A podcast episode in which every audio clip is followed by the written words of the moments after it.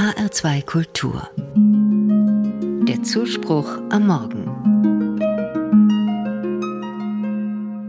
Der Sommer ist Reisezeit für viele.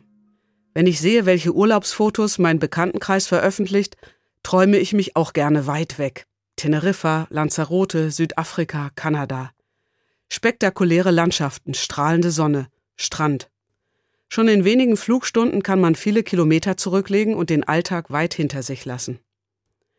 Und doch, wenn Bekannte erfüllt berichten von ihrem letzten Kurztrip nach London oder mit dem Flieger in die Provence, wird mir mulmig zumute. Mehr als 10 Tonnen Kohlendioxid verbraucht jeder Mensch in Deutschland jährlich. Eine klimaverträgliche Menge liegt geschätzt bei nur 1,5 Tonnen CO2 pro Jahr, also gerade einmal 15 Prozent davon. Ein einziger Flug innerhalb von Europa frisst schon über die Hälfte des jährlichen CO2-Budgets auf, ein Überseeflug weit mehr. Wie soll ich damit umgehen? Spielverderberin sein und meine Umwelt mit dem Zeigefinger auf ihre Umweltschandtaten hinweisen? Oder einfach den Mund halten und meinen Unmut runterschlucken? Beides kommt mir falsch vor.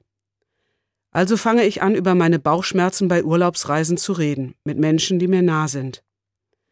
Meine Cousine war vor einigen Wochen in New York auf Kurzurlaub.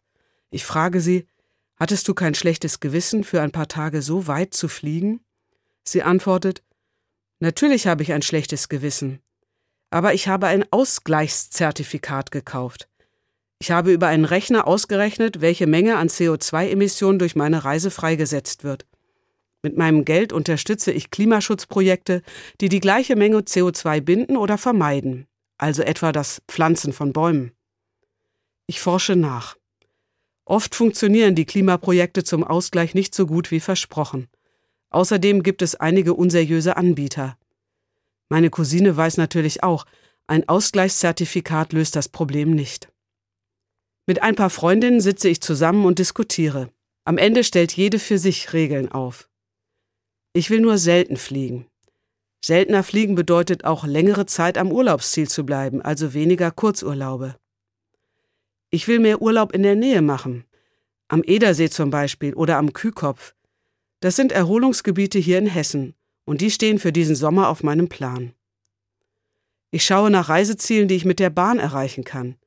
Mit einem Nachtzug komme ich bequem nach Rom, Stockholm oder Kroatien. Und ganz wichtig für mich, bloß nicht neidisch werden auf die Urlaube von anderen. Ich mache das für Gottes wunderbare Schöpfung und für die Generationen, die noch kommen.